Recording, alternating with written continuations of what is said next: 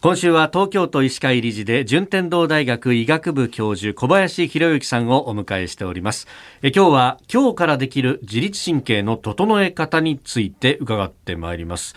これ整えるための基本みたいなものはありますか？ありますね、うん、あのよく我々がね、はい、あの今日からなんか自分の生活を変えたい人生を変えたいと思ったらどうするんですかって言われたらですね、うん、一言ですね、もうとにかくゆっくり動くゆっくりもうすべての動きをゆっくりするんですね。まあ、皆さんね、例えば今日あの夜ね、あの歯ブラシでこう歯を磨いて、はい、その時ね、ちょっとゆっくりするとあることに気がつきます。うん、呼吸をする自分に気がつきますね。だからそれだけ皆さんね、呼吸を意識してないんですよ。で呼吸って本当に無意識にやってるもんだし、やっぱただですからね。はいだからね、誰も意識してない。これ今日から呼吸1回150円だって言われたらね、やっぱみんな意識しますよね。でそのぐらい重要なんですね。だからゆっくり動いたり、ゆっくり話すと、やっぱり呼吸をせざるを得ないんです。だから呼吸っていうのが自然に入ってくるということですね。はいなるほど。あと、あの、リラックスっていう意味では、お風呂なんかもいいって言いますけれども、これどうなんですか？そうですね。あの、お風呂はね、やっぱり夜ですね。夜ですか、えー、朝はね、やっぱりね、はい、シャワーの方がいいと思います。ああ、そうなんですか、えー、あの、お風呂まで行って、あの、深部体を上げすぎて、そこまでやりすぎちゃうとですね、なかなかですね、体がだるくなってしまったりもするんで、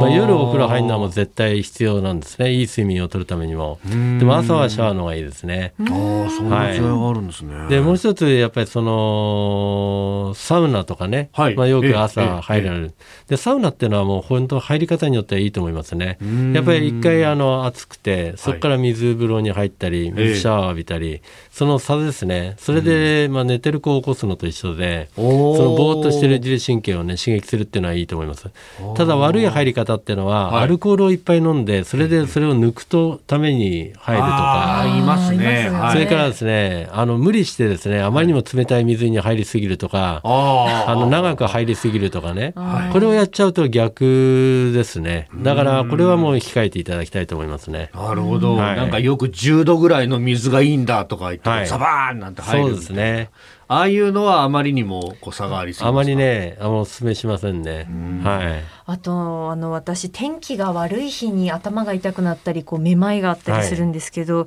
天気も自律神経にやっぱり関係あるんですか？これはものすごく関係があって、あのやっぱりあの気象病っていうねあのもともと病気もあるんですけども例えば今あのご高齢の方ですとやっぱり雨の日はすごく関節があの痛くなるとかありますよね。でそれからあの若い方でもあの起きられないとか、はい、それから頭痛がするとかめまいがするとか、まあ、こういうのがあるんですけども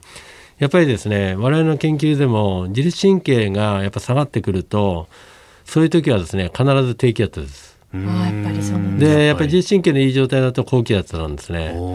やっぱりあのそれっていうのはやっぱこう青空を見てやっぱ気持ちがいいと思う時っていうのは、ただ単に気持ちがいいだけではなくて、やっぱ気圧にも影響をねあのされてるっていうことなんですね。だから雨の天気の悪い日はもう乱れないようにしようと思っても無理なんで、はい、もう乱れたものをどうやって戻すかっていう方を考えた方がいいと思いますね。なるほど。はい。他に知っておくといい自律神経の整え方のポイントってありますあの我々の研究で面白かったのはですねやっぱり1週間の曜日ですね、はい、曜日、えー、曜日によって違います。やっぱり一番高いのがやっぱり日曜日なんですね。でそこからですねどんどん下がってくるんです。でところがですね一番下がるのはやっぱ木曜日なんですね。え木曜日、木曜日、はい、今日じゃないですか。えー、もうこれがね一番下がります。で金曜日に上がるんですね。これ普通だったらやっぱり金曜日ですよね。金曜まで平日ですもんね。ねでところがね人間ってのはね本当そこはね単純でしてね明日休みだと思った瞬間に元気が出てくるんです なるほど。だからね木曜日の天気が悪い日は本当に気をつけないと怪我をしやすいですよね。なるほどね。えーいや確かに我々もね、はい、朝月曜から金曜まで朝の番組やってますが、うん、全く身につまされるというか。ちょっとねそうですね。水曜日木曜日ぐらいになるとちょっとガクッとしてきますよね。お互い滑舌も悪くなるもん悪くなりますね、えー、そういう時は深呼吸してから原稿を読むと。そうしましょう。順天堂大学医学部教授の小林博之さんでした。先生明日もよろしくお願いします、はい、よろしくお願いします